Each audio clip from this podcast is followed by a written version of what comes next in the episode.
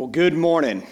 Hope you're doing well this morning. Um, again, for those of you who came in late, and uh, maybe for those of you I don't know, my name's Todd, and I'm um, the pastor, and glad that you're here um, worshiping with us on this Super Bowl Sunday. I notice there's a lot of you here early. And uh, I'm sure there's good reason for that. So, uh, if you have your Bibles, I'm going to ask you to turn to two different uh, verses. We're going to be taking a look and kind of using as a springboard two different verses today. The first one is in Proverbs 16, verse 24. And then I think on your notes it says 34, but it's 24. And then James 1, verse 26. James 1, verse 26. We're going to be uh, at least beginning there this morning. And um, before we get started, I'm just going to ask you to join me in a word of prayer. Father God, thank you for today. Thank you for this day. It's a day that you have made, and help us to rejoice and be glad in it. And Father, I pray today as we uh, look into your words to begin uh, this series on words and on the tongue, I pray that you would pierce our hearts, Holy Spirit. Search us, convict us, challenge us, and encourage us, Father. I pray that we would, um, over the course of these next four weeks together, that we would um, realize what a serious thing um, words are, what a powerful tool our tongue is. And I pray that you would be honored and glorified by the words that we who are in here today, who call ourselves Christ followers, I pray that you would be honored and glorified by the words that we speak. In Jesus' name I pray. Amen. Um, I love oatmeal. Um, I've always liked oatmeal, even as a kid. Um, I, I like oatmeal, and so just about every morning, that's my breakfast. Um, I, I, you know, 100% whole grain oats, right? Because that's, you know, the right thing to do, right? You don't want the instant kind, you know, of oatmeal. Um, so I use 100% whole grain oats, and um, I usually put a little bit of cinnamon um, in my oatmeal. Um, and so you got to be careful not to get cinnamon mixed up with chili powder. Did that once. They look the same at 6 a.m. I'm just saying. So anyway, so you got to be careful of that. And uh, so anyway, so uh, I, I have my oatmeal and I have some cinnamon and I put fruits. You know, I'll put bananas or um, uh, maybe um, blueberries or strawberries, some nuts in there, and then honey. Lots and lots of honey in my oatmeal. Well, one day this past fall, I realized something for the first time in my life um, when unexpectedly in our house we ran out of honey. I don't really like oatmeal. I don't. I don't really like oatmeal. I like honey on oatmeal. I like a little bit of oatmeal with my honey in the morning. And uh, so I realized, man, oatmeal's just, eh, it's just kind of bland without honey, right? A lot of things are bland without honey. Honey is a great thing, isn't it? How, how many of you like honey on your food and different things? Yeah, a lot of you. Honey makes the, the foulest thing sweet, doesn't it? It makes the most bland thing taste so much better. The writer of Proverbs compares our words to honey. Take a look at Proverbs 16, verse 24. The, the version that we're using actually uses the word honeycomb, but you could use it interchangeably honey or honeycomb. Gracious, he says, gracious words are like a what? Honeycomb. Sweetness to the soul. See, Cody, back even in that day, they were using the word sweetness. Okay, Cody uses that word all the time. Sweetness. All right. So, sweetness, a little bit different use there. But anyway, sweetness to the soul and health to the body. The writer of Proverbs uses this great thing called honey to describe what our words should be like. But our words aren't always as sweet as honey, are they? In fact, they're probably often not. You know, it's interesting. Um, our words mean so much, don't they? Our words are incredibly powerful, aren't they? I mean, think about our words. They have the ability to uh, heal, but they also have the ability to harm. We'll talk about that in a few weeks. Our words uh, are so influential, uh, influential on situations. They can cause someone who is enraged with anger to calm down. They can encourage and give hope to someone who is maybe going through cancer treatments. Our words can be both encouraging, they can be harmful, or they can be helpful. But think about the power of influence that our words have. Our words can help set the course of a young child, either for good or for bad. If you're a teenager in here and you're getting ready, maybe you're a junior or senior in high school, the words that your teachers or that your parents or that um, your student pastor or pastor speak, people that you hold in high regard, or by the way, your friends, um, they can set the course of your life or at least have influence on setting the course of your life. Some of you are in here and you uttered words one day to the person that you love the most, and you said, I want to spend the rest of my life with you. Yet from the same mouth can come the statement, I don't ever want to see you again, to the same person. Our words have incredible, incredible power and incredible influence. And sometimes we can hurt or we can help those who are even close to us. But I would imagine that um, in, in a room this size and, and in kind of the church community, and you know, for those of you who are maybe seeking or kind of wondering what God's all about, um, this message is for you too. Um, but, but I'm speaking right now just to those of you who are, are Christians this morning. Um, it's interesting because I don't think that we deal with this. We don't intentionally use our words. We don't like go through the process that often, hopefully not ever, of using our words to harm Maybe we intentionally use the words to heal. But I think that one of the things that we struggle with the most as Christ followers is, and I want you to catch this, we're just not careful enough with our words. And so when we use them, when we wield that powerful instrument called our mouth or our tongue, when we do it because we're not careful, oftentimes we end up hurting and harming those who are closest to us. We speak before we what? Think.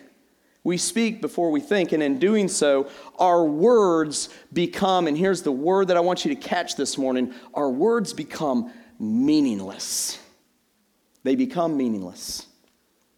I love Charlie Brown. I've always loved Charlie Brown, still love Charlie Brown. My kids, I passed this love of Charlie Brown on to them.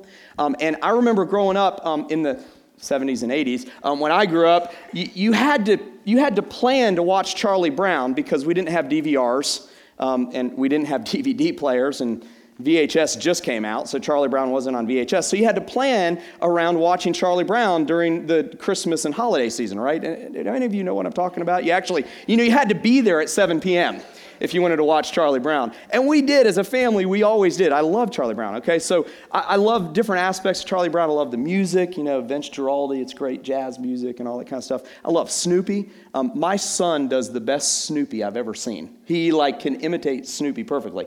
I love Snoopy. Um, I love the fact that we watched seven and eight year old kids tell the real story of Christmas in Charlie Brown. Don't you love that? But you know, one of my favorite parts of Charlie Brown is when he and the other peanuts listen to the adults talk. Don't you love that? Wah, wah, wah, wah, wah, wah, wah, wah. The muted horn. We have a word for that in the English dictionary. You know what it is? Blah. Blah, blah, blah. That's the name of our series. I bet you've never been in church and heard a series title called Blah, Blah, Blah. But you know what? When we wield our words, when we use our tongue and we don't think about it, we don't allow it to go through our, what we're going to talk about today, our hearts and our minds, and then come across our lips, we become meaningless in our words. And it just is blah, blah, blah. That is actually a word in the English dictionary, and it literally means silly or pretentious chatter or nonsense. You see, God in His Word has called us, those of you who are in here today and you're Christ followers, He's called us to a higher standard in terms of using our words. He calls us to a much higher standard than just blah, blah, blah. He wants us to have words that are like honey, not blah, blah, blah. And so that's what we're going to be talking about over the course of these next few weeks. Now, even the best Christian can struggle with this, can't they? Even the Christian who um, really has got things down. You know, last week we talked about money. Um, you, you, can, you can be managing and stewarding your money well and following God's principles in terms of money and cash flow and possessions. And uh, you, you, can do that. You can even follow God and have good relationships and a good marriage. And, you know, you can follow God with your careers and you can be blessed in your job uh, because you're following His standards for living and what He says in His Word. You can follow his instructions to go out and to tell others about the good news of Jesus Christ. But really, all of that is for naught if the words you use are either blah, blah, blah, or maybe even harmful. All of that's for naught. Because all of a sudden, and Cody will talk a little bit about this next week, all of a sudden, our words harm what our mission is, and that is to be on mission for God. Now, one disclaimer as we walk through the series, and today is a bit foundational, and the next three weeks we're going to go into much more detail. But one disclaimer, and here's what I don't want you to do during this message series, because here's the temptation. You're going to hear the words that I say and maybe that Cody says over these next few weeks, and you're going to hear God speaking, and you're going to go, man, so and so has got to hear this message. That's our temptation, isn't it? Especially when it comes to word. Like, I want you to be nice to what? Me. And so, my challenge to you as we walk through this is to resist the temptation to go, yeah, so and so needs to hear this. You know who needs to hear it? Me and you. And so, my encouragement to you over the course of this next series is to self evaluate, not to others evaluate. Don't give your husband or wife the elbow in the middle of the series. See, I told you you got to be nicer to me. Allow God's Holy Spirit to work in your life and allow Him to search your heart and pierce your heart and find out what He wants to do with your life. Now, I want you to read one verse with me this morning, and it's from the book of James. And we're going to be in this particular verse for the next two weeks. We're going to be focused on this one verse the next two weeks, and I pray and I hope that God will search your heart and that you can learn a little bit about what James is talking about. By the way, the book of James is an amazing book. And I want to encourage you if you're in here today and you're a brand new Christ follower, maybe faith is new, or you haven't come to that place where you've accepted Jesus Christ as your Savior, James is a very practical, kind of in your face type book. Start there. It's a great place to start your spiritual journey. Uh, it'll be definitely challenging and, and in many cases convicting. James talks a lot about the tongue. And I want you to read this verse along with me here. It's James 1, verse 26. And James says this to his readers. If anyone thinks that he is religious and does not what? Bridle his tongue, but deceives his heart, this person's what? Religion is worthless. Man, he didn't really wade into the water there, did he? I mean, he just came out swinging, didn't he? If anyone thinks that he is religious and does not bridle his tongue, but deceives his heart, that's kind of interesting, isn't it? Deceives his heart. You notice that the one that's being deceived is the one who can't bridle his tongue. You know, when you, when you use words without any kind of uh, restraint or without any kind of caution, you know what? You know who you deceive? You don't deceive that person that you may harm. You deceive yourself. That's what James is saying here. And he does not bridle his tongue, but deceives his heart. This person's religion, he says that word again, is worthless. Now, next week, you're going to hear the part about why that person's religion is worthless. Today, I want to focus on this one word bridle. Bridle. Now, to be just straight up and frank with you, James uses a verb version or verb form of that word in the original language. But when the reader and when the hearer would hear that word, what would they think of? They would automatically think of a horse. We have um, Maddie Cunningham uh, in our church. She is 12 years old, and she's been a part of our church for the last few years. And uh, Matt is her dad is an elder here, and um, they are good friends of ours. And um, she rides horses. Um, she's become uh, quite proficient at riding horses. And so I asked Matt and Maddie if they could find a bit in bridle for us to take a look at, because this is what uh, James's readers would have thought of when he mentioned that word, even though he used the verb form of it. And so Maddie um, allowed me to use this. Now, this is a horse that she rides. I think his name is Quincy. And um, Quincy uses this bit and bridle. Um, and I really don't know how this works because I'm not a horse rider, but um, I'll tell you about my riding experience some other time, um, and that's a whole nother uh, message. But um, I do know this, and Maddie explained this to me and to her dad, that a horse has to be led by the rider. And a horse has to have a bit that goes in the horse's mouth, and it has to have a bridle which goes over the horse's ear, around the horse's ears, and around its nose. And then the reins are brought up so that the person riding the horse can what? Control the horse.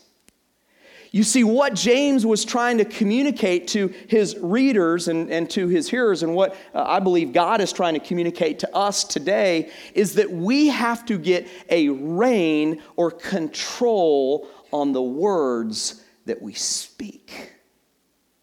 We can't allow our words to be meaningless. They can't just be blah, blah, blah. They've got to be meaningful. And Proverbs even says they need to be like honey and the honeycomb. And so, the word that I want you to hear today, in terms of what we are supposed to do, is this word restraint. Because when someone is trying to control a horse, they're really trying to restrain the horse from just taking off. You know, when a horse is broken in, and again, I don't know much about this, um, but when a horse is broken in, that's not an easy process, is it? You probably have seen that before. It's not an easy process because a horse just wants to run, it just wants to buck, it doesn't want to be controlled. It's the same thing with our tongues, isn't it? How many of you have kids in here? Come on, all parents, raise your hand. Um, what was the first word that your child learned? No. and they don't forget it, do they? I'm not a parent of a teenager yet, but I hear that they don't forget it. So it's the first word that we learn, and it's the most one of the most powerful words that we learn, and it's a defiant term. We don't want to be restrained. We don't want to be controlled when it comes to the words we speak. Yet God's word says that we need to understand what it means to have control over our tongues. And so, over the course of these next few weeks, we'll talk about that. Specifically today, I want to get you, give you some foundational biblical principles that will establish how we can begin to have control over our words. And I think you might be surprised where it begins and where it ends. Take a look at your notes this morning. The first process in controlling or restraining our words is this restraint of our words begins with our heart. We may not realize it, but the good and the bad words that we use, the words that are harmful and helpful, that begins with a heart issue. It begins down deep in the core of who we are. Look at what Proverbs says in another verse in Proverbs 4:23. The writer says, "Keep your heart with all vigilance." I want you to say that word with me, vigilance. Vigilance. Keep your heart with all vigilance for from it flows the springs of life. You see, everything begins and ends with the heart. It doesn't begin and end with your tongue or with your mouth, it starts in the heart. I love that word vigilant. Some, uh, some versions say guard your heart. But the word there that we use in the ESV, which is the, the main uh, um, uh, version that we use, is vigilant. Do you remember the first time you heard that word vigilant? Um, I, I, remember hearing it um, just every so often until 9 11. And then we heard that word vigilant a lot, didn't we? We heard it on the news a lot. We heard it uh, uh, describing how we should be now that there's been a terrorist attack on our soil. And so, in the years after 9 11, as time went on, that word kind of faded into the background again. And for us, for myself and Cynthia and uh, Sydney at the time, who was 18 months old, um, in 2005, we moved to New York City. And you know what? We learned the word vigilant all over again. Because when you live in a downtown urban area, you have to be vigilant, you have to watch out, you have to be aware.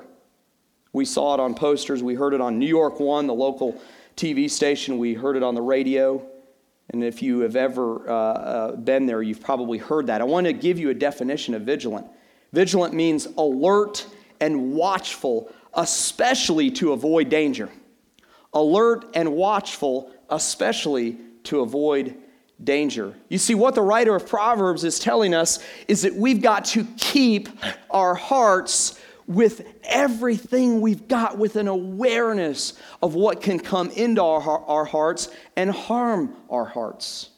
If you're in here today and you're a Christ follower, maybe you've allowed something to come into your heart to kind of enter your life that is separating you from God.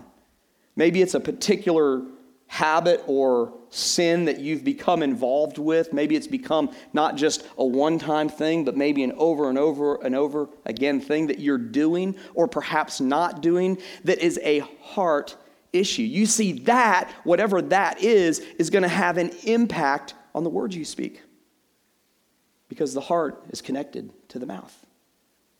Maybe you're in here today and you've been a Christian for a long time, but you're watching things that you know that God would not be pleased with. Maybe you're listening, teenagers, to music that you know that God wouldn't be pleased with. Eventually, I want you to catch this. Eventually, those things will penetrate our heart. Eventually, those things will have a detrimental impact in terms of our relationship with Jesus Christ. Maybe you're in here today and you've never had a relationship with Him. That's the starting point for you using words that are not blah, blah, blah, but that are like honey. Is that you begin by accepting Jesus Christ as your personal Savior. That is the most important heart issue. That's the biggest heart issue. And so it begins with our hearts. It means maybe you've been separated from God for a while. It means that you go home today and you begin spending 20 or 15 or 20 or 30 minutes with God every day so that your heart, so that your heart doesn't become the thing that causes you to have words that become blah, blah, blah. I love the picture of being a guardian of your heart. And so that's our action step this morning. It's that we need to be a vigilant guardian of our hearts. Be a vigilant guardian of your heart. Be firm, be secure, be strong. Stand up and guard your heart. Begin to filter those things that you see and that you hear and that you encounter with the Word of God and find out if it's something that's pleasing to God or if it's something that's going to separate you from God. The second point this morning is restraint of our words develops when we meditate on what is good. Restraint of our words develops when we meditate on what is good. Words start in our heart, but then they kind of develop and they, they kind of take root in our minds. I, I was um, on a camping trip when I was in high school. I, I'm not, obviously, I don't ride horses. Um, I also don't do much camping. Um, but I went on a um, camping trip with two of my high school buddies, and um, one ended up going to the Air Force Academy, and the other works for the U.S. Forestry Department. I'm a pastor. I was out of my league on this camping trip, and it snowed that night, and we, we kind of camped down in a valley, and it snowed that night, and I think I've told the story before that we ended up, we didn't have the right equipment, so we ended up sleeping in the car and turning the heat on most of the night. Um, it was a very successful camping trip, and I'm surprised that that guy was allowed into the Air Force Academy because of that, but that's all right. Um, and so that next day, though, um, we got ready and we went on a hike down in that valley, and we got lost we kind of lost our bearings for a little while. And of course, the forestry guy and the Air Force Academy guy, they're like, no problem. I'm back there going, I'm going to die here. Nobody will ever find me. Um, but um, we, we were getting uh, disoriented because of the snow on the ground. And one of the guys says, We need to get to higher ground. We need to uh, uh, kind of look around and see where we are, and we need to get our bearings. We got to get to higher ground. And so we walked up the side of a mountain and we got up on a ridge, and it was amazing what you could see. And we looked at a map and we found out where we were, and we were fine. We found our way um, back to where we needed to be. The, the same thing is true in terms of our thinking. Um, we can't stay in the valley with our thinking. We've got to get to higher ground. We can't stay down here. We've got to get up and look up and think up. Take a look at what Paul says in Colossians. He says, Set your minds, that means meditate, set your minds on things that are what? Above, not on things that are on this earth. Set your minds on things that are above, not on things that are on the earth. But what in the world does that mean? I think we can have a clearer understanding of what that means when we read Paul's words in Philippians, in Philippians 4 8 through 9. He says this Finally, brothers, whatever is true, whatever is honorable, whatever is just, whatever is pure, whatever is lovely, lovely, isn't that a great word? Whatever is commendable, if there is anything that is excellence, if anything is worthy of praise, think on those things. He says, think about these things. And then verse 9, take a look at verse 9 in Philippians. Um, verse 9 says this What you have learned and received and heard and seen in me. What does it say? Practice. Practice these things, and the God of peace will be with you. Whatever is true, whatever is right, whatever is honorable, just, and pure, whatever is lovely, commendable, if there's anything excellent and anything praiseworthy, think, dwell, meditate on those things. Those are all things of God. Those are all descriptions that we could attribute to God. He is just, he is right, he is excellent, he is praiseworthy. The problem is is that we get captured, please don't miss this. We get captured by the things of the world, don't we? We get captured by what Hollywood feeds us, don't we? And usually it's thoughts that are down in the valley. Let's just be honest. Isn't it? I mean, let's just be honest. It's stuff that's down there. It's not things that are said on what is above. And no wonder the words that come across our lips are demeaning and degrading and blah, blah, blah. It's because our hearts and our minds aren't set on things that are above. Whatever you have learned, Paul says, practice, practice, practice those things. We can't just leave thinking to chance. We have got to practice thinking thoughts that are above. Your action item for this one is shift your thinking or adjust your thinking from what is negative to what is godly. Adjust your thinking from what is negative to what is godly. And I want you to hear this this morning. Practice your thinking. How in the world do you practice your thinking? You know how you do it? Every day, begin by spending some time with Jesus. Spending some time in His Word. I promise you, if you do that, I know when I do that, when I do that, my thinking is so much better than when I don't. Isn't that true? when we start out our day, when we begin, or maybe even end, if you're kind of a nighttime person and the morning's not so good for you, you know, when we have a time during the day when we set our things on what's above, we have better perspective, don't we? And we can practice thinking about things that are of God. And the third point this morning is restraint of our words is complete when our words are pleasing to God So the psalmist, oh, one of my favorite psalms. I'll often say it in a prayer about what happens here in this room because I want this to happen. And I think God is pleased when this happens. Psalm 19, verse 14 says, Let the words of my mouth and the meditation of my heart be acceptable in your sight, O Lord, my rock and my redeemer. The word that the psalmist used there for acceptable, because I think that's the key word. Uh, uh, think about things, uh, dwell on things, and then speak words that are acceptable. The word that he used there means approval or pleasure. Use words that God would find pleasure in. That's the litmus test for the words you use. You see, it begins in the heart, then it develops in the mind, and finally it's complete when we speak it. You see, we have to consider carefully the words that we use. Once we've got our heart right, once we've got our minds right, then we have to choose carefully. Don't just be blah, blah, blah. Don't just leave your words to chance. And here's your action item speak words that are sweet like a honeycomb. Speak words that are sweet like a honeycomb. Now, does this mean that you let people roll over? No.